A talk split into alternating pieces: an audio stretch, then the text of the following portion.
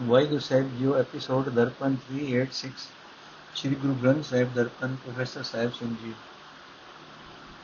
ਬਾਰੂ ਮਾਰ ਮਹੱਲਾ ਬਾਰੂ ਮਾਰੂ ਵਾਰ ਮਹੱਲਾ ਤੀਜਾ ਏਕ ਓੰਕਾਰ ਸਤਿਗੁਰ ਪ੍ਰਸਾਦ ਸ਼ਲੋਕ ਮਹੱਲਾ ਪਹਿਲਾ। ਵਿਣ ਗਾਹਕ ਗੁਣ ਵੇਚੀਏ ਤੋ ਗੁਣ ਸਹਿਬ ਹੋ ਜਾਏ। ਗੁਣ ਕਾ ਗਾਹਕ ਜੇ ਮਿਲੇ ਤੋ ਗੁਣ ਲਾਭ ਵਿਖਾਏ ਗੁਣ ਤੇ ਗੁਣ ਮਿਲ ਪਾਈਏ ਜੇ ਸਤਿਗੁਰ ਮਾਇ ਸਮਾਏ। ਮੋਲ ਅਮੋਲ ਨ ਪਾਈਏ ਵੰਜ ਨ ਲੀਜੈ ਹਾਟ ਨਾਨਕ ਪੂਰਾ ਤੋਲ ਹੈ, ਕਬੂ ਨਾ ਹੋਵੇ ਘਾਟ ਅਰ ਜੇ ਕੋਈ ਗਾਹਕ ਨਾ ਹੋਵੇ ਤੇ ਕੋਈ ਗੁਣ ਭਾਵ, ਕੋਈ ਕੀਮਤੀ ਪਦਾਰਥ ਵੇਚੀਏ ਤਾਂ ਉਹ ਗੁਣ ਸਸਤੇ ਭਾਅ ਵਿਕ ਜਾਂਦਾ ਹੈ। ਭਾਵ ਉਸ ਦੀ ਕਦਰ ਨਹੀਂ ਪੈਂਦੀ। ਪਰ ਜੇ ਗੁਣ ਦਾ ਗਾਹਕ ਮਿਲ ਪਏ ਤਾਂ ਉਹ ਬਹੁਤ ਕੀਮਤ ਨਾਲ ਵਿਕਦਾ ਹੈ।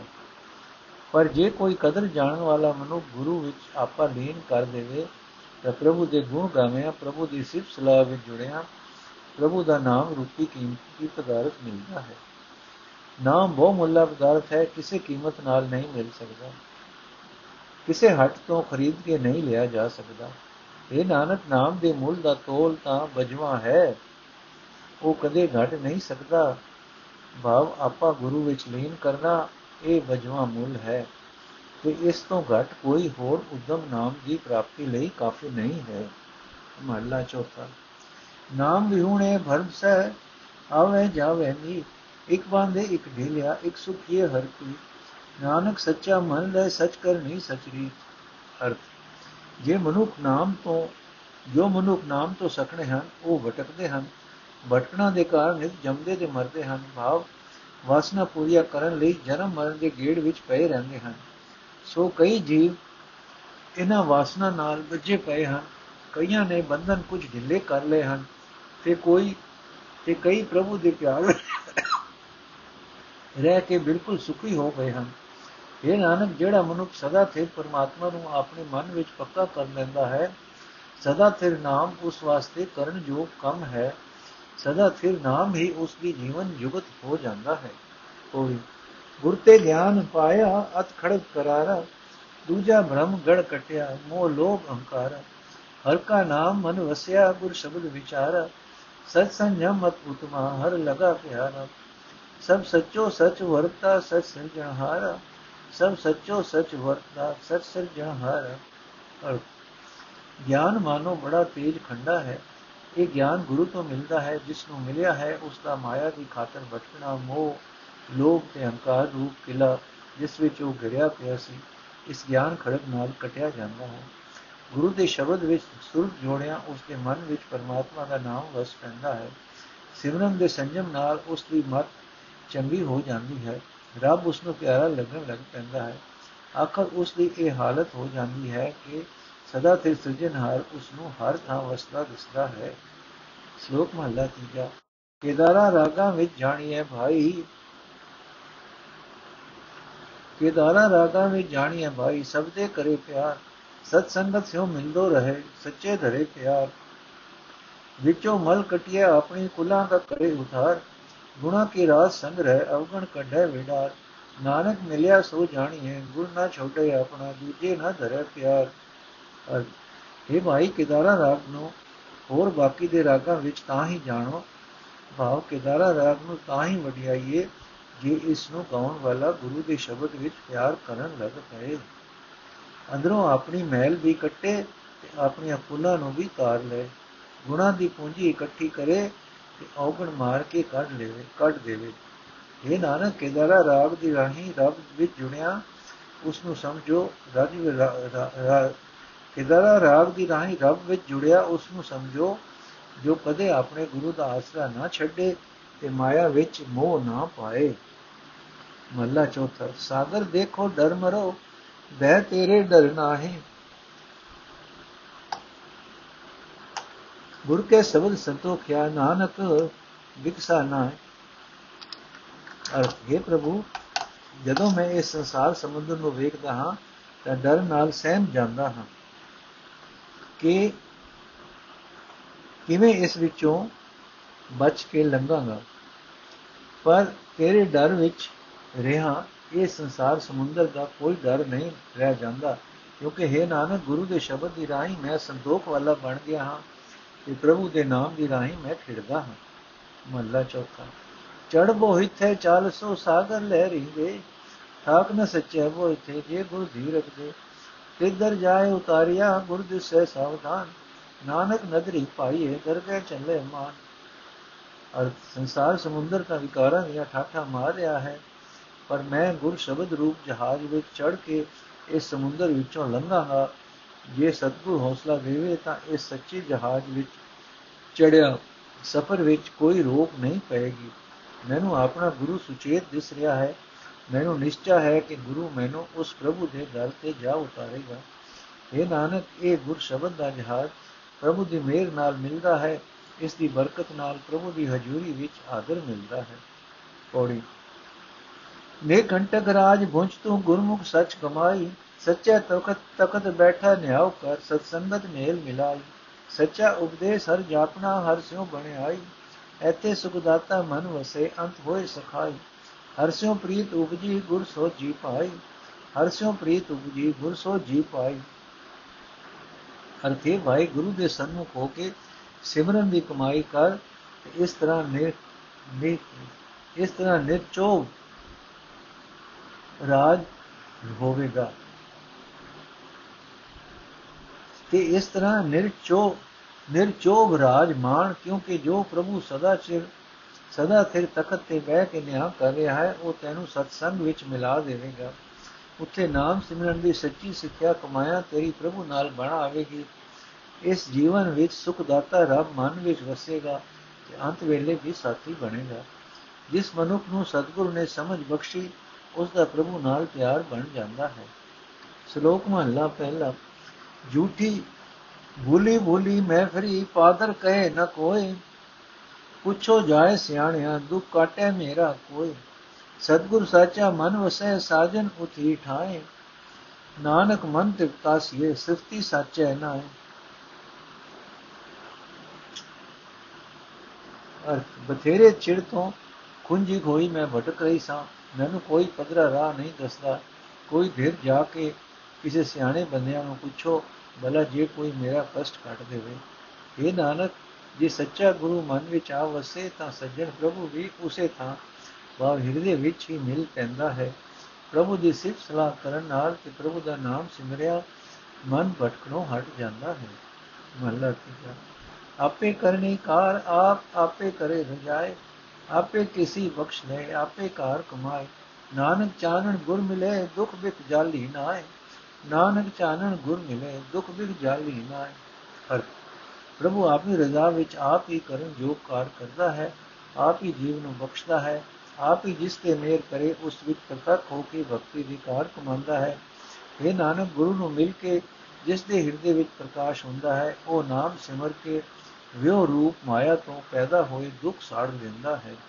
ਕੋੜੀ ਮਾਇਆ ਵੇਖ ਨਾ ਭੁੱਲ ਤੂੰ ਮਨ ਮੁਖ ਮੂਰਖਾ, ਚਲਦਿਆਂ ਨਾਲ ਨ ਚੱਲ ਲਈ ਸਭ ਝੂਠ ਦਰਬ ਲਖਾ। ਅਗਿਆਨੀ ਅੰਧ ਨ ਬੁਝਈ ਸਿਰ ਉਪਰ ਜਮ ਖੜਗ ਕਲਖਾ ਗੁਰ ਪ੍ਰਸਾਦੀ ਉਗਰੇ ਜਿਨ ਹਰ ਰਸ ਚੱਖਾ। ਆਪ ਕਰਾਏ ਕਰੇ ਆਪ ਆਪੇ ਹਰ ਚੱਕਰ ਹਰ ਆਪੇ ਹਰ ਰੱਖਾ। ਅਰਥੇ ਮੂਰਖ ਇਹ ਮਨ ਦੇ ਗੁਲਾਮ, ਮਾਇਆ ਨੂੰ ਵੇਖ ਮਾਇਆ ਨੂੰ ਵੇਖ ਕੇ ਉਪਾਈ ਨਾ ਖਾ। ਇਹ ਇਥੋਂ ਤੁਰਨ ਵੇਲੇ ਕਿਸੇ ਦੇ ਨਾਲ ਨਹੀਂ ਤੁਰਦੀ। ਸੋ ਸਾਰੇ ਧਨ ਨੂੰ ਝੂਠਾ ਸਾਥੀ ਜਾਣ। ਪਰ ਇਸ ਮਾਇਆ ਨੂੰ ਵੇਖ ਕੇ ਮੂਰਖ ਅੰਨਾ ਮਨੁੱਖ ਨਹੀਂ ਸਮਝਦਾ ਕਿ ਸਿਰ ਉੱਤੇ ਜਮ ਦੀ ਮੌਤ ਦੀ ਤਲਵਾਰ ਵੀ ਹੈ। ਇਸ ਮਾਇਆ ਨਾਲੋਂ ਸਾਥ ਟੁੱਟਣਾ ਹੈ। ਜਿਨ੍ਹਾਂ ਮਨੁੱਖਾਂ ਨੇ ਹਰੀ ਨਾਮ ਦਾ ਰਸ ਚਖਿਆ ਹੈ, ਉਹ ਗੁਰੂ ਦੀ ਮਿਹਰ ਨਾਲ ਮਾਇਆ ਵਿੱਚ ਮੋਹ ਪਾਣ ਦੀ ਉਪਾਈ ਤੋਂ ਬਚ ਜਾਂਦੇ ਹਨ। ਇਹ ਉਦਮ ਪ੍ਰਭੂ ਆਪ ਹੀ ਜੀਵ ਪਾਸੋਂ ਕਰਾਂਦਾ ਹੈ। ਜੀਵ ਜੀਵ ਵਿੱਚ ਬੈਠ ਕੇ ਮਾਨੋ ਆਪ ਹੀ ਕਰਦਾ ਹੈ, ਆਪ ਹੀ ਜੀਵ ਦਾ ਰਾਖਾ ਹੈ। ਸ਼ਲੋਕ ਮਹਲਾ ਤੀਜਾ, ਜਿਨ੍ਹਾਂ ਗੁਰ ਨਹੀਂ ਭੇਟਿਆ ਬਹਿ ਕੀ ਨਾਹੀ ਬਿੰਦ, ਆਵਣ ਜਾਣ, ਜਾਵਣ ਦੁੱਖ ਘਣਾ, ਕਦੇ ਨ ਚੁੱਕੇ ਚਿੰ ਕਾਪੜ ਜਿਵੇਂ ਪਛੋੜੀ ਹੈ ਘੜੀ ਮੋਤ ਘੜੀ ਹਾਲ ਨਾਨਕ ਸੱਚੇ ਨਾਮ ਲੈ ਸਿਰੋਂ ਨਾ ਚੁੱਕੇ ਜੰਜਾਲ। ਅਰਥ ਜਿਨ੍ਹਾਂ ਨੂੰ ਗੁਰੂ ਨਹੀਂ ਮਿਲਿਆ, ਜਿਨ੍ਹਾਂ ਦੇ ਅੰਦਰ ਰੱਬ ਦਾ ਰਤਾ ਵੀ ਡਰ ਨਹੀਂ, ਉਹਨਾਂ ਨੂੰ ਜੰਮਣ ਮਰਨ ਦਾ ਭਾਵ, ਡਾਢਾ ਦੁੱਖ ਲੱਗਾ ਰਹਿੰਦਾ ਹੈ। ਉਹਨਾਂ ਦੀ ਚਿੰਤਾ ਕਦੇ ਮੁਕਦੀ ਨਹੀਂ। ਇਹ ਨਾਨਕ ਜਿਵੇਂ ਧੋਣ ਵੇਲੇ ਕਪੜਾ ਪਟੜੇ ਤੇ ਪਟਕਾਈਦਾ ਹੈ, ਜਿਵੇਂ ਘੜਿਆਲ ਮੁੜ ਮੁੜ ਚੋਟਾਂ ਖਾਂਦਾ ਹੈ, ਤਿਵੇਂ ਪ੍ਰਭੂ ਨਾਮ ਤੋਂ ਵਾਂਝੇ ਰਹਿ ਕੇ ਉਹਨਾਂ ਦੇ ਸਿਰ ਤੇ ਵੀ ਸਹਿਸਾ ਨਹੀਂ ਮੁਕਦਾ। ਮਹਲਾ ਤੀਜਾ। ਤਿਰਬਨ ਡੂਡੀ ਸਜਣਾ ਹਉਮੈ ਬੁਰੀ ਜਗਤ, ਨਾ ਜੁਰ ਹੀੜੇ ਸੱਚ ਚੋ, ਨਾਨਕ ਸੱਚੋ ਸੱਚ ਅਰਥੇ ਸਜਣ ਪ੍ਰਭੂ, ਮੈਂ ਤਿੰਨਾਂ ਹੀ ਭਵਨਾ ਵਿੱਚ ਭਾਲ ਵੇਖਿਆ ਹੈ ਕਿ ਜਗਤ ਵਿੱਚ ਹਉਮੈ ਚੰਦਰੀ ਬਲਾ ਚਮੜੀ ਹੋਈ ਹੈ। ਪਰ ਹੈ ਨਾਨਕ ਦੇ ਦਿਲ, ਇਸ ਹਉਮੈ ਤੋਂ ਘਾਬਰ ਕੇ ਚਿੰਤਾ ਨਾ ਕਰ ਕਿ ਪ੍ਰਭੂ ਦਾ ਨਾਮ ਸਿਮਰ, ਜੋ ਸਦਾ ਹੀ ਸਥਿਰ ਰਹਿਣ ਵਾਲਾ ਹੈ। ਪੌੜੀ, ਗੁਰਮੁਖ ਆਪੇ ਬਖਸ਼ਣ ਹਰ ਨਾਮ ਸਮਾਣੇ, ਆਪੇ ਭਗਤੀ ਲਾਇਨ ਗੁਰ ਸ਼ਬਦ ਨਿਸ਼ਾਨੇ ਮਨਮੁਖ ਸਦਾ ਸੋਹਣੇ, ਸੱਚੇ ਦਰ ਜਾਣੇ ਐਥੇ ਉਤੇ ਮੁਕਤ ਹੈ। ਜਿਨ ਰਾਮ ਪਛਾਣੇ, ਧਨ ਧਨ ਸੇ ਜਨ ਜਿਨ ਹਰ ਸੇਵਿਆ, ਤਿਨਹੋ ਕੁਰਬਾਨੇ ਧਨ ਧਨ ਸੇ ਜਨ ਜਿਨ ਹਰ ਸੇਵਿਆ, ਤਿਨਹੋ ਕੁਰਬਾਨੇ ਅਰਥ, ਜੋ ਜੋ ਮਨੁ ਗੁਰੂ ਦੀ ਸ਼ਰਨ ਪੈਂਦਾ ਹੈ ਉਸ ਨੂੰ ਪ੍ਰਭੂ ਆਪ ਹੀ ਬਖਸ਼ਦਾ ਹੈ। ਵਾ ਮਾਇਆ ਦੇ ਅਸਰ ਤੋਂ ਬਚਾਉਂਦਾ ਹੈ। ਵੇਖੋ ਪੌੜੀ ਨੰਬਰ 3 ਉਹ ਮਨੁ ਪ੍ਰਭੂ ਦੇ ਨਾਮ ਵਿੱਚ ਜੁੜਦੇ ਹਨ। ਸਤਿਗੁਰੂ ਦੇ ਸ਼ਬਦ ਦੀ ਰਾਹੀਂ ਮਾਇਆ ਦੇ ਅਸਰ ਦੇ ਤੋਂ ਨਿਖੇੜਨ ਵਾਲਾ ਨਿਸ਼ਾਨ ਲਾ ਕੇ ਆਪ ਹੀ ਉਸ ਨੂੰ ਗੁਰਮੁਖ ਨੂੰ, ਆਪ ਹੀ ਉਸ ਨੇ ਗੁਰਮੁਖ ਨੂੰ ਭਗਤੀ ਵਿੱਚ ਲਾਇਆ ਹੈ। ਜੋ ਮਨੁੱਖ ਭਗਤੀ ਕਰਦੇ ਹਨ, ਉਹਨਾਂ ਨੂੰ ਪ੍ਰਭੂ ਦੇ ਦਰ ਤੇ ਅੱਖਾਂ ਨੀਵੀਆਂ ਨਹੀਂ ਕਰਨੀਆਂ ਪੈਂਦੀਆਂ, ਕਿਉਂਕਿ ਭਗਤੀ ਕਰਨ ਕਰਕੇ ਉਹਨਾਂ ਦੇ ਮੂੰਹ ਸੋਹਣੇ ਲੱਗਦੇ ਹਨ। ਪ੍ਰਭੂ ਦਰ ਤੇ ਆਦਰ ਮਿਲਦਾ ਹੈ। ਜਿਨ੍ਹਾਂ ਪਰਮਾਤਮਾ ਨਾਲ ਡੂੰਘੀ ਸਾਝ ਪਈ ਹੈ, ਉਹ ਲੋਕ ਪਰਲੋਕ ਵਿੱਚ ਮਾਇਆ ਦੇ ਪ੍ਰਭਾਵ ਤੋਂ ਆਜ਼ਾਦ ਰਹਿੰਦੇ ਹਨ। ਬਾਗਾ ਵਾਲੇ ਹਨ, ਉਹ ਬੰਦੇ ਜਿਨ੍ਹਾਂ ਪ੍ਰਭੂ ਦੀ ਬੰਦਗੀ ਕੀਤੀ ਹੈ, ਮੈਂ ਉਹਨਾਂ ਤੋਂ ਸਦਕੇ ਹਾਂ। ਸ਼ਲੋਕ ਮਹਲਾ ਪਹਿਲਾ। ਮੈਲ ਕੁਚਜੀ ਮੜਵੜੀ, ਕਾਲੀ ਮਨੋ ਕੁਸੁਦ ਜੇ ਗੁਣ ਹੋਵਨ ਤਾਂ ਫਿਰ ਰਵੇ ਨਾਨਕ ਅਵ ਗੁਣ ਮਨ। ਉਸ ਜੀਵ ਇਸਤਰੀ ਨੂੰ ਕੋਈ ਚੱਜ ਨਹੀਂ, ਜੋ ਨਿਰਾ ਆਪਣੇ ਸਰੀਰ ਨਾਲ ਪਿਆਰ ਕਰਦੀ ਹੈ, ਉਹ ਅੰਦਰੋਂ ਕਾਲੀ ਹੈ, ਮੈਲੀ ਹੈ। ਇਹ ਨਾਨਕ, ਜੀਵ ਇਸਤਰੀ ਖਸਮ ਪ੍ਰਭੂ ਨੂੰ ਤਾਂ ਹੀ ਮਿਲ ਸਕਦੀ ਹੈ, ਜੇ ਉਸ ਦੇ ਅੰਦਰ ਗੁਣ ਹੋਣ ਪਰ ਕੁਚਜੀ ਇਸਤਰੀ ਦੇ ਪਾਸ ਹੋਏ ਨਿਰੇ ਅਵਗੁਣ ਹੀ ਮਹਲਾ ਪਹਿਲਾ। ਸਾਜ ਸੀਲ, ਸਤ ਸੰਜਮੀ ਸਾ ਪੂਰੀ, ਪਰਵਾਰ, ਨਾਨਕ ਐਨ ਸਦਾ ਭਲੀ ਫਿਰ ਕਾ ਹੇਤ ਪਿਆ ਅਰਥ ਹੈ ਨਾਨਕ, ਜੇ ਇਸਤਰੀ ਪਤੀ ਦੇ ਹਿੱਤ ਵਿੱਚ ਪਿਆਰ ਵਿੱਚ ਰਹਿੰਦੀ ਹੈ, ਉਹ ਦਿਨੇ ਰਾਤ ਹਰ ਵੇਲੇ ਚੰਗੀ ਹੈ, ਉਹ ਹੀ ਚੰਗੇ ਆਚਰਣ ਵਾਲੀ ਤੇ ਜੁਗਤ ਵਾਲੀ ਹੈ, ਉਹ ਪਰਿਵਾਰ ਵਿੱਚ ਮੰਨੀ ਪਰਮੰਨੀ ਹੈ। ਥੋੜੀ ਆਪਣਾ ਆਪ ਪਛਾਣਿਆ, ਨਾਮ ਨਿਧਾਨ ਪਾਇਆ ਕਿਰਪਾ ਕਰਕੇ ਆਪਣੀ ਗੁਰ ਸ਼ਬਦ ਮਿਲਾਇਆ। ਗੁਰ ਕੀ ਬਾਣੀ ਨਿਰਮਲੀ ਹਰ ਰਸ ਪੀਆਇਆ। ਹਰ ਰਸ ਜਿਨੀ ਚਾਖਿਆ ਅਨ ਰਸ ਠਾਕ ਰਹਾਇਆ। ਹਰ ਰਸ ਪੀ ਸਦਾ ਤ੍ਰਿਪਤ ਭਏ, ਫਿਰ ਕ੍ਰਿਸ਼ਨਾ ਭੁਖ ਗਵਾਇਆ। ਹਰ ਰਸ ਪੀ ਸਦਾ ਤ੍ਰਿਪਤ ਭਏ, ਫਿਰ ਕ੍ਰਿਸ਼ਨਾ ਭੁਖ ਗਵਾਇਆ। ਅਰ, ਜਿਸ ਮਨੁੱਖ ਨੇ ਆਪਣੇ ਆਤਮਿਕ ਜੀਵਨ ਨੂੰ ਸਦਾ ਪਰਤਾਲਿਆ ਹੈ, ਉਸ ਨੂੰ ਨਾਮ ਖਜ਼ਾਨਾ ਮਿਲ ਜਾਂਦਾ ਹੈ। ਪ੍ਰਭੂ ਆਪਣੀ ਮਿਹਰ ਕਰਕੇ ਉਸ ਨੂੰ ਸਤਗੁਰ ਦੇ ਸ਼ਬਦ ਵਿੱਚ ਜੋੜਦਾ ਹੈ। ਤੇ ਗੁਰੂ ਦੀ ਪਵਿੱਤਰ ਬਾਣੀ ਦੀ ਰਾਹੀਂ ਉਸ ਨੂੰ ਆਪਣੇ ਨਾਮ ਦਾ ਰਸ ਮਿਲਾਉਂਦਾ ਹੈ। ਜਿਨ੍ਹਾਂ ਨੇ ਨਾਮ ਰਸ ਚੱਕਿਆ ਹੈ, ਉਹ ਹੋਰ ਰਸਾਂ ਨੂੰ ਵਰਜ ਰੱਖਦੇ ਹਨ।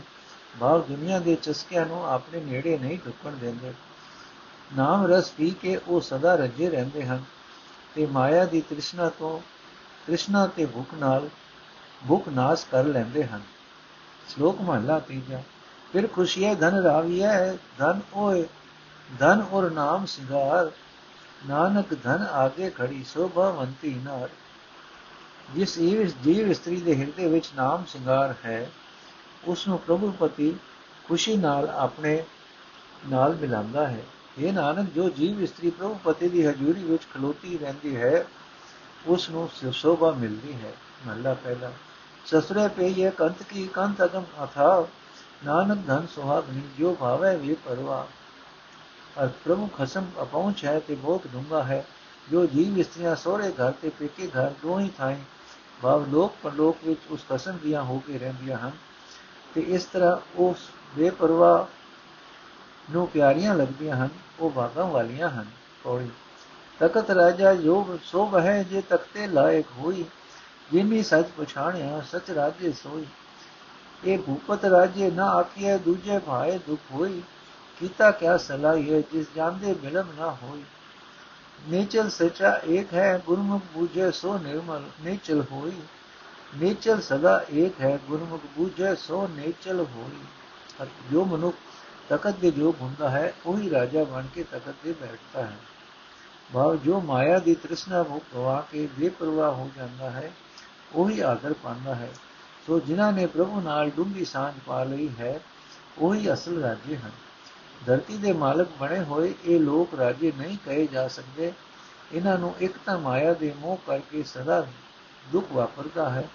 ਦੂਜੇ ਉਸ ਨੂੰ ਕੀ ਵਡਿਆਉਣਾ ਹੋਇਆ, ਜੋ ਪੈਦਾ ਕੀਤਾ ਹੋਇਆ ਹੈ ਜਿਸ ਦੇ ਨਾਸ ਹੁੰਦਿਆਂ ਚਿਰ ਨਹੀਂ ਲੱਗਦਾ। ਅਟਲ ਰਾਜ ਵਾਲਾ ਇੱਕ ਪ੍ਰਭੂ ਹੀ ਹੈ, ਜੋ ਗੁਰੂ ਦੇ ਸਨਮੁਖ ਹੋ ਕੇ ਇਹ ਗੱਲ ਸਮਝ ਲੈਂਦਾ ਹੈ। ਉਹ ਵੀ ਇਸ ਨਾਲ ਭੁੱਖ ਵੱਲੋਂ ਅਡੋਲ ਹੋ ਜਾਂਦਾ ਹੈ। ਸ਼ਲੋਕ ਮਹਲਾ 3 सबना का फिर एक है, फिर बिन खाली नाय। नानक से सुहागनी जे सतपुर माए समाय अर्थ सब जीव स्त्रियाँ का कसम एक प्रभु है, कोई ऐसा, कोई ऐसी नहीं ਜਿਸ ਦੇ ਸਿਰ ਉੱਤੇ ਖਸਮ ਨਾ ਹੋਵੇ ਪਰ ਜੇ ਨਾਨਕ ਸੁਹਾਗ ਭਾਗ ਵਾਲੀਆਂ ਉਹ ਹਨ ਜੋ ਸਤਗੁਰ ਵਿੱਚ ਲੀਨ ਹਨ ਮਹਲਾ ਤੀਜਾ ਮਨ ਕੇ ਅਧਿਕ ਤਰੰਗ ਕਿਉਂ ਦਰ ਸਾਹਿਬ ਛੁਪੀ ਹੈ ਜੋ ਰਾਚੇ ਸਚ ਰੰਗ ਗੂੜੇ ਰੰਗ ਅਪਾਰ ਹੈ ਨਾਨਕ ਗੁਰ ਪ੍ਰਸਾਦੀ ਛੁੱਟੀ ਹੈ ਜੇ ਚਿਤ ਲਪੇ ਸੱਚ। ਕਿਤਨਾ ਚਿਰ ਮਨ ਦੀਆਂ ਕਈ ਲਹਿਰਾਂ ਹਨ ਭਾਵ ਤ੍ਰਿਸ਼ਨਾ ਦੀਆਂ ਕਈ ਲਹਿਰਾਂ ਮਨ ਵਿੱਚ ਉੱਠ ਰਹੀਆਂ ਹਨ, ਉਤਨਾ ਚਿਰ ਮਾਲਕ ਦੀ ਹਜ਼ੂਰੀ ਵਿੱਚ ਸੁਰਖਰੂ ਨਹੀਂ ਹੋ ਸਕੇਗਾ ਜੇ ਬਿਆੰਤ ਪ੍ਰਭੂ ਦੇ ਗੂੜੇ ਪਿਆਰ ਵਿੱਚ ਸਦਾ ਸਥਿਰ ਰਹਿਣ ਵਾਲੇ ਰੰਗ ਵਿੱਚ ਮਨ ਮਸਤ ਰਹੇ, ਜੇ ਚਿਤ ਸਦਾ ਸਥਿਰ ਪ੍ਰਭੂ ਵਿੱਚ ਜੁੜਿਆ ਰਹੇ ਤਾਂ ਹੈ ਨਾਨਕ ਗੁਰੂ ਦੀ ਮਿਹਰ ਨਾਲ ਸੁਰਖਰੂ ਹੋਈਦਾ ਹੈ ਕੋੜੀ ਹਰ ਕਾ ਨਾਮ ਅਮੋਲ ਹੈ ਕਿਉ ਕੀਮਤ ਕੀਜੈ ਆਪੇ ਸਿਸ਼ਟ ਸਭ ਸਾਜੀਆਂ ਆਪੇ ਵਰ ਕੀਜੈ ਗੁਰਮੁਖ ਸਦਾ ਸਲਾਈਐ ਸਚ ਕੀਮਤ ਕੀਜੈ ਗੁਰ ਸਬਦੀ ਕਮਨ ਵਿਗਾਸਿਆ ਇਵ ਹਰ ਰਸ ਪੀਜੈ ਆਵਣ ਜਾਣਾ ਠਾਕਿਆ ਸੁਖ ਸਹਿਜ ਸਵੀਜੈ ਆਵਣ ਜਾਣਾ ਠਾਕਿਆ ਸੁਖ ਸਹਿਜ ਸਵੀਜੈ ਅਰ ਧਰਤੀ ਦੇ ਮਾਲਕ ਰਾਜਿਆਂ ਦੇ ਟਾਕਰੇ ਤੇ ਪ੍ਰਭੂ ਦਾ ਨਾਮ ਇੱਕ ਐਸੀ ਵਸਤ ਹੈ, ਜਿਸ ਦਾ ਮੁੱਲ ਨਹੀਂ ਪੈ ਸਕਦਾ, ਜਿਸ ਦੇ ਸਾਹਮਣੇ ਮੁੱਲ ਦੀ ਕੋਈ ਚੀਜ਼ ਨਹੀਂ ਦੱਸੀ ਜਾ ਸਕਦੀ। ਪ੍ਰਭੂ ਦੇ ਨਾਮ ਦੇ ਸਾਹਮਣੇ ਮੁੱਲ ਦੀ ਚੀਜ਼ ਹੋਵੇ ਵੀ ਕਿਵੇਂ? ਕਿਉਂਕਿ ਉਸਨੇ ਆਪ ਹੀ ਸਾਰੀ ਸ੍ਰਿਸ਼ਟੀ ਬਣਾਈ ਹੈ ਤੇ ਆਪ ਹੀ ਇਸ ਵਿੱਚ ਹਰ ਥਾਂ ਮੌਜੂਦ ਹੈ। ਹਾਂ, ਗੁਰੂ ਦੇ ਸਨਮੁਖ ਹੋ ਕੇ ਸਦਾ ਸਿਰਫ ਸਲਾਹ ਕਰੀਏ, ਬਸ ਇਹ ਸਿਮਰਨ ਦੀ ਨਾਮ ਦੀ ਪ੍ਰਾਪਤੀ ਲਈ ਮੁੱਲ ਕੀਤਾ ਜਾ ਸਕਦਾ ਹੈ। ਕਿਉਂਕਿ ਗੁਰੂ ਦੇ ਸ਼ਬਦ ਦੀ ਰਾਹੀਂ ਹਿਰਦਾ ਕੋਲ ਖਿੜਦਾ ਹੈ ਤੇ ਇਸ ਤਰ੍ਹਾਂ ਨਾਮ ਰਸ ਪੀਵੀਦਾ ਹੈ। ਜਗਤ ਵਿੱਚ ਆਉਣ ਜਾਣ ਦਾ ਗੇੜ ਮੁੱਕ ਜਾਂਦਾ ਹੈ ਤੇ ਸੁਖ ਵਿੱਚ ਅਡੋਲ ਅਵਸਥਾ ਵਿੱਚ ਲੀਨ ਹੋ ਜਾਂਦਾ ਹੈ। ਸ਼ਲੋਕ ਮਹਲਾ ਪਹਿਲਾ, ਨਾ ਮਹਿਲਾ, ਨਾ ਧੁੰਦਲਾ, ਨਾ ਭਗਵਾ, ਨਾ ਕਚ, ਨਾਨਕ ਲਾਲੋ ਲਾਲ ਹੈ, ਸੱਚੇ ਸਚ ਦਤਾ ਸਚ। ਅਰਥ ਹੈ, ਨਾਨਕ ਆਖ ਹੈ ਭਾਈ, ਜਿਹੜਾ ਮਨੁੱਖ ਸਦਾ ਕਾਇਮ ਰਹਿਣ ਵਾਲੇ ਪਰਮਾਤਮਾ ਦੇ ਨਾਮ ਵਿੱਚ ਰੰਗਿਆ ਰਹਿੰਦਾ ਹੈ। ਉਹ ਸਦਾ ਸਿਰ ਪ੍ਰਭੂ ਦਾ ਰੂਪ ਹੀ ਹੋ ਜਾਂਦਾ ਹੈ। ਉਸ ਦਾ ਮਨ ਪਰਮਾਤਮਾ ਦੇ ਪ੍ਰੇਮ ਰੰਗ ਨਾਲ ਗੂੜਾ ਰੰਗਿਆ ਜਾਂਦਾ ਹੈ। ਇਹ ਭਾਈ, ਉਸ ਦਾ ਮਨ ਵਿਕਾਰਾਂ ਨਾਲ ਨਹੀਂ ਲਿਬੜਦਾ। ਉਸ ਦੀ ਨਿਗਾਹ ਧੁੰਦਲੀ ਨਹੀਂ ਹੁੰਦੀ। ਬਾ, ਉਸ ਨੂੰ ਹਰ ਥਾਂ ਪਰਮਾਤਮਾ ਸਾਫ਼ ਪਿਆ ਦਿਸਦਾ ਹੈ। ਉਸ ਨੂੰ ਕਿਸੇ ਬੇਖਾਦਕ ਦੀ ਤਾਂਗ ਨਹੀਂ ਹੁੰਦੀ। ਨਾਸ਼ਵਨ ਜਗਤ ਦਾ ਮੋਹ ਵੀ ਉਸ ਨੂੰ ਨਹੀਂ ਵਿਆਪਦਾ। ਮਹਲਾ ਤੀਜਾ। ਸਹਿਜ ਵਨਸਪਤ ਫੁੱਲ ਫਲ ਭਵਨ ਵਸੈ ਬੈ ਖੰਡ। ਨਾਨਕ ਤਰਵਰ ਏਕ ਹੈ, ਏਕੋ ਫੁੱਲ ਬਿਰੰਗ। ਅਰਥੇ ਨਾਨਕ ਆਖੇ, ਭਾਈ ਜਿਵੇਂ ਪੰਛੀਆਂ ਦੇ ਰਹਿਣ ਬਸੇਰੇ ਵਾਸਤੇ ਰੁੱਖ ਆਸਰਾ ਹੈ, ਤਿਵੇਂ ਜਿਹੜਾ ਜੀਵ ਭੌਰਾ ਸਿਰਫ ਪਰਮਾਤਮਾ ਨੂੰ ਹੀ ਆਸਰਾ ਸਹਾਰਾ ਸਮਝਦਾ ਹੈ। ਜੋ ਭੌਰਿਆਂ ਵਾਂਗ ਹਰ ਇੱਕ ਫੁੱਲ ਦੀ ਸੁਗੰਧੀ ਨਹੀਂ ਲੈ ਲੈਂਦਾ ਫਿਰਦਾ, ਸਗੋਂ ਪਰਮਾਤਮਾ ਦੇ ਸਿਫਤ ਸਲਾਹ ਰੂਪ ਫੁੱਲ ਦੀ ਸੁਗੰਧੀ ਹੀ ਮਾਣਦਾ ਹੈ। ਉਹ ਜੀਵ ਭੌਰਾ ਦੁਨੀਆ ਦੇ ਸਾਰੇ ਡਰ ਨਾਸ਼ ਕਰਕੇ ਸਦਾ ਆਤਮਕ ਅਡੋਲਤਾ ਵਿੱਚ ਟਿਕਿਆ ਰਹਿੰਦਾ ਹੈ। ਬਨਸਪਤੀ ਦਾ ਹਰ ਇੱਕ ਫੁੱਲ, ਹਰ ਇੱਕ ਫਲ, ਜਗਤ ਦਾ ਹਰ ਇੱਕ ਮਨ ਮੋਹਣਾ ਪਦਾਰਥ ਉਸ ਨੂੰ ਮਾਇਆ ਦੀ ਭਟਕਣਾ ਵਿੱਚ ਪਾਣ ਦੀ ਥਾਂ ਆਤਮਕ ਅਡੋਲਤਾ ਵਿੱਚ ਟਿਕਾਉਂਦਾ ਹੈ। ਕੋੜੀ ਜੋ ਜਨ ਲੂਜੈ ਮਨੇ ਸਿਉ, ਸੇ ਸੂਰੇ ਪਰਨਾਨਾ।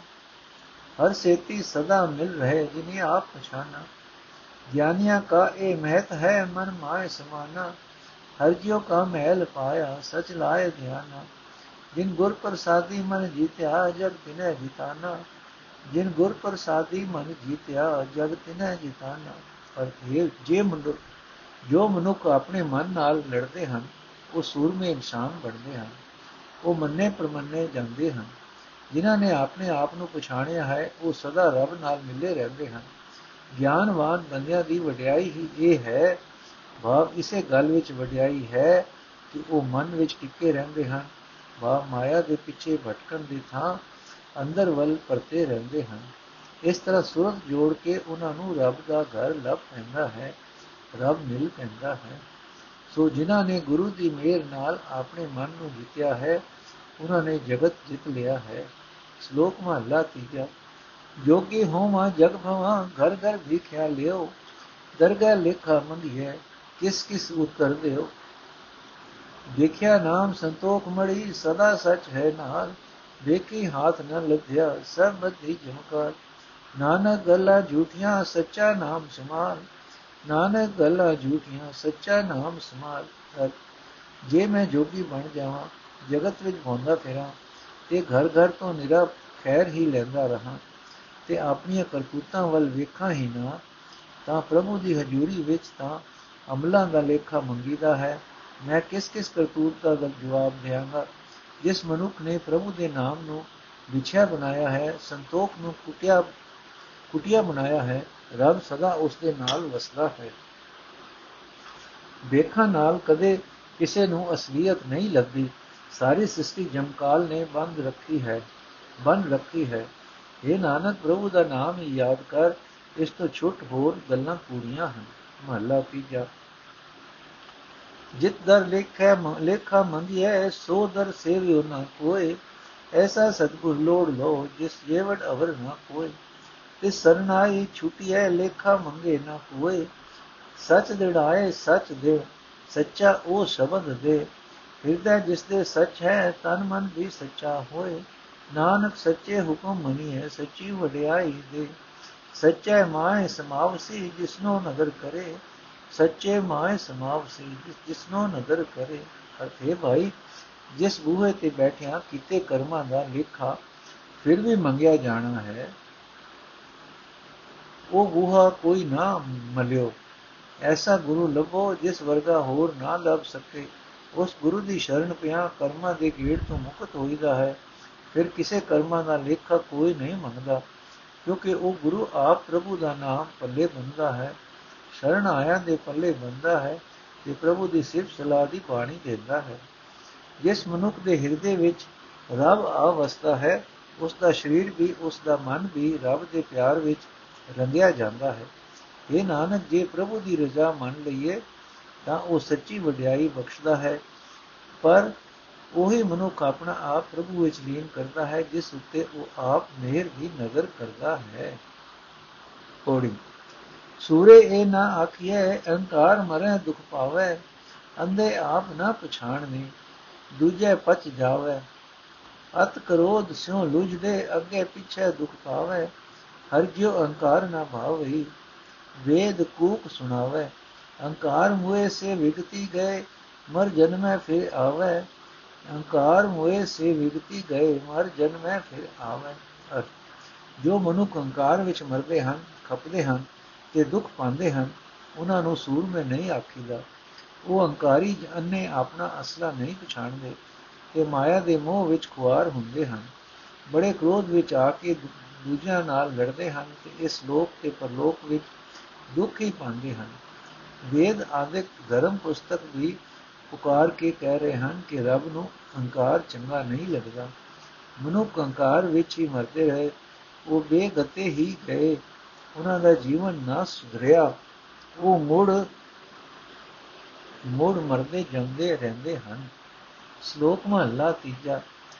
ਕਾਗੋ ਹੋਏ ਨ ਉਜਲਾ, ਲੋਹੇ ਨਾਵ ਨ ਪਾਰ ਕਿਰਮ ਪਦਾਰਥ ਮਨ ਲੈ, ਧਨ ਸੁਵਾਰਣ ਹਾਰ। ਹੁਕਮ ਪਛਾਣੈ ਉਜਲਾ, ਸਿਰ ਕਾਸ਼ਟ ਲੋਹਾ ਪਾਰ, ਤਿਸਨਾ ਛੋਟੇ ਭੈ ਵਸੈ, ਨਾਨਕ ਕਰਨੀ ਸਾਰ। ਕ੍ਰਿਸ਼ਨਾ ਛੋਟੇ ਭੈ ਵਸੈ, ਨਾਨਕ ਕਰਨੀ ਸਾਰ।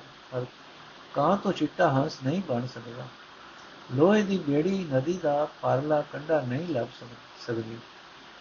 ਪਰ ਸ਼ਾਬਾਸ਼ ਹੈ ਉਸ ਸਵਾਰਨ ਵਾਲੇ ਗੁਰੂ ਨੂੰ, ਜਿਸ ਦੀ ਮਤ ਲੈ ਕੇ ਕਾਂ ਵਰਗੇ ਕਾਲੇ ਮਨ ਵਾਲਾ ਵੀ ਪਰਮਾਤਮਾ ਦਾ ਨਾਮ ਅੰਗੀਕਾਰ ਕਰਦਾ ਹੈ, ਹੁਕਮ ਪਛਾਣਦਾ ਹੈ, ਤਾਂ ਕਾਂ ਤੋਂ ਹੰਸ ਬਣ ਜਾਂਦਾ ਹੈ। ਜਿਵੇਂ ਲੱਕੜ ਦੇ ਆਸਰੇ ਲੋਹਾ ਨਦੀ ਦੇ ਪਰਲੇ ਕੰਡੇ ਜਾ ਲੱਗਦਾ ਹੈ। ਗੁਰੂ ਦੇ ਆਸਰੇ ਹੈ ਨਾਨਕ, ਇਹ ਤ੍ਰਿਸ਼ਨਾ ਤਿਆਗਦਾ ਹੈ ਤੇ ਰੱਬ ਦੇ ਡਰ ਵਿੱਚ ਜਿਉਂਦਾ ਹੈ। ਬਸ ਇਹੀ ਕਰਨੀ ਸਭ ਤੋਂ ਚੰਗੀ ਹੈ ਮਹੱਲਾ ਤੀਜਾ। ਮਾਰੂ ਮਾਰਨ ਜੋ ਗਏ ਮਾਰ ਨਾ ਸਕੇ ਗਵਾਰ। ਨਾਨਕ ਜੀ, ਇਹ ਮਾਰੀ ਹੈ ਗੁਰ ਸਭ ਦੀ ਵਿਚਾਰ। ਇਹ ਮਨ ਮਾਰਿਆ ਨਾ ਮਰੈ ਜੇ ਲੋ ਹੈ ਜੇ ਲੋਚੈ ਸਭ ਕੋਏ। ਨਾਨਕ ਮਨ ਹੀ ਕੋ ਮਨ ਮਾਰ ਸੀ, ਜੇ ਸਤਗੁਰ ਭੇਟੇ ਸੋਏ। ਅਰਥ, ਜੋ ਮੂਰਖ ਬਾਹਰ ਜੰਗਲਾਂ ਵਿੱਚ ਮਨ ਨੂੰ ਮਾਰਨੇ ਵਾਸਤੇ ਗਏ, ਉਹ ਮਾਰ ਨਾ ਸਕੇ। ਹੈ ਨਾਨਕ, ਜੇ ਇਹ ਮਨ ਵਸ ਕੀਤਾ ਜਾ ਸਕਦਾ ਹੈ, ਤਾਂ ਗੁਰੂ ਦੇ ਸ਼ਬਦ ਵਿੱਚ ਵਿਕਾਰ ਵਿਚਾਰ ਕੀਤਿਆਂ ਹੀ ਵਸ ਵਿੱਚ ਕੀਤਾ ਜਾ ਸਕਦਾ ਹੈ। ਨਹੀਂ ਤਾਂ ਉਂਝ ਭਾਵੇਂ ਕੋਈ ਕਿਤਨੀ ਹੀ ਤਾਂਗ ਕਰੇ, ਇਹ ਮਨ ਜੀਤਨ, ਯਤਨ ਕੀਤਿਆਂ ਵਸ ਵਿੱਚ ਨਹੀਂ ਆਉਂਦਾ। ਇਹ ਨਾਨਕ, ਜੇ ਸਮਰਤ ਗੁਰੂ ਮਿਲ ਪਏ ਤਾਂ ਮਨ ਹੀ ਮਨ ਨੂੰ ਮਾਰ ਦੇ, ਲੈਂਦਾ ਹੈ। ਬਾ ਗੁਰੂ ਦੀ ਸਹਾਇਤਾ ਨਾਲ ਅੰਦਰ ਵੱਲ ਪਰਤਿਆ ਮਨ ਵਸ ਵਿੱਚ ਆ ਜਾਂਦਾ ਹੈ। ਪੌੜੀ। ਦੋਵੇਂ ਤਰਫਾ ਉਪਾਇਨ ਵਿੱਚ ਸਕਤ ਸਿਵ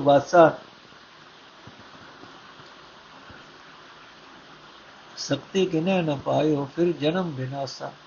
ਗੁਰ ਸੇਵੀਏ ਸਾਥ ਪਾਈਏ ਜਬ ਸਾਸ ਗਿਰਾਸਾ। ਸਿਮਰਨ ਸਾਸਨ ਸੋਧ ਦੇ ਉਤਮ ਹਰ ਦਾਸਾ। ਨਾਨਕ ਨਾਮ ਬਿਨਾ ਕੋ ਥਿਰ ਨਹੀਂ, ਨਾਮੇ ਬਲ ਜਾਸਾ। ਨਾਨਕ ਨਾਮ ਬਿਨਾ ਕੋ ਥਿਰ ਨਹੀਂ, ਨਾਮੇ ਬਲ ਜਾਸਾ। ਅਰ ਇਸ ਸ੍ਰਿਸ਼ਟੀ ਵਿੱਚ ਮਾਇਆ ਤੋਂ, ਮਾਇਆ ਤੇ ਆਤਮਾ ਦੋਹਾਂ ਦਾ ਵਿਨਾਸ਼ ਹੈ। ਇਹਨਾਂ ਦੇ ਇਸ ਸ੍ਰਿਸ਼ਟੀ ਵਿੱਚ ਮਾਇਆ ਤੇ ਆਤਮਾ ਦੋਹਾਂ ਦਾ ਵਾਸ ਹੈ। ਇਹਨਾਂ ਦੇ ਅਸਰ ਹੇਠ ਕੋਈ ਅਹੰਕਾਰ ਵਿੱਚ ਦੂਜਿਆਂ ਨਾਲ ਲੜਦੇ ਹਨ ਤੇ ਕੋਈ ਨਾਮ ਦੇ ਧਨੀ ਹਨ। ਇਹ ਦੋਵੇਂ ਪਾਸੇ ਪ੍ਰਭੂ ਨੇ ਆਪ ਹੀ ਬਣਾਏ ਹਨ।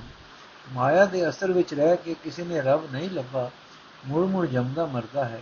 ਪਰ ਗੁਰੂ ਦੇ ਹੁਕਮ ਵਿੱਚ ਤੁਰਿਆ, ਖਾਂਦਿਆਂ ਪੀਂਦਿਆਂ ਨਾਮ ਜਪ ਕੇ ਹਿਰਦੇ ਵਿੱਚ ਠੰਡ ਪੈਂਦੀ ਹੈ ਇਹ ਭਾਈ, ਸਿਮਰਤੀਆਂ ਤੇ ਸ਼ਾਸਤਰਾਂ ਆਦਿਕ ਸਾਰੇ ਧਰਮ ਪੁਸਤਕਾਂ ਨੂੰ ਬੇਸਕ ਖੋਜ ਕੇ ਵੇਖ ਲਓ। ਚੰਗੇ ਮਨੁੱਖ ਉਹ ਹਨ ਜੋ ਪ੍ਰਭੂ ਦੇ ਸੇਵਕ ਹਨ। ਇਹ ਨਾਨਕ, ਨਾਮ ਤੋਂ ਬਿਨਾ ਕੋਈ ਸ਼ੈ ਥਿਰ ਰਹਿਣ ਵਾਲੀ ਨਹੀਂ ਹੈ। ਮੈਂ ਸਦਕੇ ਹਾਂ ਪ੍ਰਭੂ ਦੇ ਨਾਮ ਤੋਂ। ਸ਼ਲੋਕ ਮਹਲਾ ਤੀਜਾ। ਹੋਵਾ ਪੰਡਤ ਜੋਤ ਕੀ, ਵੇਦ ਪੜਾ ਮੁਖਚਾਰ ਨਵਖੰਡ ਮਧੇ ਪੂਜਿਆ ਆਪਣੇ ਚੱਜ ਵਿਚਾਰ। ਮਤ ਸੱਚਾ ਅੱਖਰ ਭੁੱਲ ਜਾਏ, ਚੌਕੇ ਭਟੇ ਨ ਕੋਏ ਝੂਠੇ ਚੌਕੇ ਨਾਨਕਾ, ਸੱਚਾ ਏਕੋ ਸੋਏ। ਅਰਥੇ ਭਾਈ, ਜੇ ਮੈਂ ਧਰਮ ਪੁਸਤਕਾਂ ਪੁਸਤਕਾਂ ਦਾ ਵਿਦਵਾਨ ਬਣ ਜਾਵਾਂ, ਜੋਤਸੀ ਬਣ ਜਾਵਾਂ, ਚਾਰੇ ਵੇਦ, ਮੂੰਹ ਜਵਾਨੀ ਪੜ ਸਕਾਂ, ਜੇ ਆਪਣੇ ਆਚਰਣ ਦੇ ਕਾਰਨ, ਆਪਣੀ ਚੰਗੀ ਅਕਲ ਦੇ ਕਾਰਨ ਸਾਰੀ ਹੀ ਧਰਤੀ ਵਿੱਚ ਮੇਰੀ ਇੱਜ਼ਤ ਹੋਵੇ, ਜੇ ਮੈਂ ਬੜੀ ਸੋਚ ਰੱਖਾਂ ਤੇ ਖਿਆਲ ਰੱਖਾਂ ਕਿ ਕਿਤੇ ਕੋਈ ਨੀਵੀਂ ਜਾਤ ਵਾਲਾ ਮਨੁੱਖ ਮੇਰੇ ਚੌਕੇ ਨੂੰ ਵੇਟ ਨਾ ਜਾਏ, ਤਾਂ ਇਹ ਸਭ ਕੁਝ ਵਿਅਰਥੀ ਹੈ। ਇਹ ਨਾਨਕ ਸੱਚੇ ਚੌਕੇ ਨਾਸ਼ਵੰਤ ਹਨ ਸਦਾ ਕਾਇਮ ਰਹਿਣ ਵਾਲਾ ਸਿਰਫ ਪਰਮਾਤਮਾ ਦਾ ਨਾਮ ਹੀ ਹੈ ਧਿਆਨ ਇਸ ਵੱਲ ਇਸ ਗੱਲ ਦਾ ਰਹਿਣਾ ਚਾਹੀਦਾ ਹੈ ਕਿ ਕਿਤੇ ਸਦਾ ਕਾਇਮ ਰਹਿਣ ਵਾਲਾ ਹਰੀ ਨਾਮ ਮਨ ਤੋਂ ਭੁੱਲ ਨਾ ਜਾਵੇ ਮੱਲਾ ਤੀਜਾ ਆਪ ਉਪਾਏ ਕਰੇ ਆਪ ਆਪੇ ਨਦਰ ਕਰੇ ਆਪੇ ਦੇ ਵਡਿਆਈਆਂ ਕੋ ਨਾਨਕ ਸੱਚਾ ਸੋਏ ਔਰ ਪ੍ਰਭੂ ਆਪ ਹੀ ਜੀਆਂ ਨੂੰ ਪੈਦਾ ਕਰਦਾ ਹੈ ਸਭ ਕਾਰਜ ਆਪ ਹੀ ਕਰਦਾ ਹੈ, ਆਪ ਹੀ ਜੀਆਂ ਤੇ ਮਿਹਰ ਦੀ ਨਜ਼ਰ ਕਰਦਾ ਹੈ, ਆਪ ਹੀ ਵਡਿਆਈਆਂ ਦਿੰਦਾ ਹੈ। ਆਖੇ ਨਾਨਕ, ਉਹ ਸਦਾ ਕਾਇਮ ਰਹਿਣ ਵਾਲਾ ਪ੍ਰਭੂ, ਆਪ ਹੀ ਸਭ ਕੁਝ ਕਰਨ ਦੇ ਸਮਰੱਥ ਹੈ। ਕੋੜੀ ਕੰਟਕ ਕਾਲ ਇੱਕ ਹੈ ਹੋਰ ਕੰਟਕ ਨਾ ਸੂਝੈ ਅਫਰਿਓ ਜਗ ਅਮਰ ਦਾ ਪਾਪੀ ਸੋ ਲੀਜੈ। ਗੁਰ ਸਬਦੀ ਹਰ ਭੇਜੀਐ, ਹਰ ਜਪ ਹਰ ਬੁਝੈ ਝੈ ਜੋ ਹਰ ਸਰਣਾਈ ਛੁਟਿਐ ਜੋ ਮਨ ਸਿਓ ਜੂਝੈ ਮਨ ਵਿਚਾਰ ਹਰ ਜਪ ਕਰੈ ਹਰ ਦਰ ਕੈ ਸੀਜੈ ਮਨ ਵਿਚਾਰ ਹਰ ਜਪ ਕਰੈ ਹਰ ਦਰ ਕੈ ਸੀਜੈ ਅਰਥ ਬਨੁਖ ਲਈ ਮੌਤ ਦਾ ਡਰ ਹੀ ਇੱਕ ਐਸਾ ਕੰਡਾ ਹੈ ਜੋ ਹਰ ਵੇਲੇ ਦਿਲ ਵਿੱਚ ਚੁਭਦਾ ਹੈ ਕੋਈ ਹੋਰ ਕੰਡਾ ਭਾਵ ਸਹਿਮ ਇਸ ਵਰਗਾ ਨਹੀਂ ਹੈ ਇਹ ਮੌਤ ਸਾਰੇ ਜਗਤ ਵਿੱਚ ਵਰਤ ਰਹੀ ਹੈ ਕੋਈ ਇਸ ਨੂੰ ਰੋਕ ਨਹੀਂ ਸਕਦਾ ਮੌਤ ਦਾ ਸਹਿਮ ਵਿਕਾਰੀ ਬੰਦਿਆਂ ਨੂੰ ਖਾਸ ਤੌਰ ਤੇ ਅੜਦਾ ਹੈ, ਭਾਵ ਦੱਬਾ ਪਾਉਂਦਾ ਹੈ। ਜੋ ਮਨੁੱਖ ਸਤਿਗੁਰ ਦੇ ਸ਼ਬਦ ਦੀ ਰਾਹੀਂ ਪ੍ਰਭੂ ਨਾਮ ਵਿੱਚ ਪ੍ਰੋਤਾ ਜਾਂਦਾ ਹੈ, ਜੋ ਆਪਣੇ ਮਨ ਦੇ ਨਾਲ ਟਾਕਰਾ ਲਾਉਂਦਾ ਹੈ, ਉਹ ਸਿਮਰਨ ਕਰਕੇ ਅਸਲੀਅਤ ਨੂੰ ਸਮਝ ਲੈਂਦਾ ਹੈ ਤੇ ਉਹ ਪ੍ਰਭੂ ਦੀ ਸ਼ਰਨ ਪੈ ਕੇ ਮੌਤ ਦੇ ਸਹਿਮ ਤੋਂ ਬਚ ਜਾਂਦਾ ਹੈ। ਜੋ ਮਨੁੱਖ ਆਪਣੇ ਮਨ ਵਿੱਚ ਪ੍ਰਭੂ ਦੇ ਗੁਣਾਂ ਦੀ ਵਿਚਾਰ ਕਰਕੇ ਬੰਦਗੀ ਕਰਦਾ ਹੈ, ਉਹ ਪ੍ਰਭੂ ਦੀ ਹਜ਼ੂਰੀ ਵਿੱਚ ਪ੍ਰਵਾਨ ਹੁੰਦਾ ਹੈ। ਵਾਹਿਗੁਰੂ ਜੀ ਕਾ ਖਾਲਸਾ, ਵਾਹਿਗੁਰੂ ਜੀ ਕੀ ਫਤਿਹ। ਵਾਰ ਮਧ ਭਾਗ ਵਿੱਚ ਪਹੁੰਚ ਗਈ ਹੈ ਜੀ। ਤੋ ਇਹ ਐਪੀਸੋਡ ਇੱਥੇ ਸਮਾਪਤ ਕਰਦੇ ਹਾਂ। ਬਾਕੀ ਦੀ ਵਾਰ ਕੱਲ ਪੜਾਂਗੇ ਵਾਹਿਗੁਰੂ ਜੀ ਕਾ ਖਾਲਸਾ, ਵਾਹਿਗੁਰੂ ਜੀ ਕੀ ਫਤਿਹ।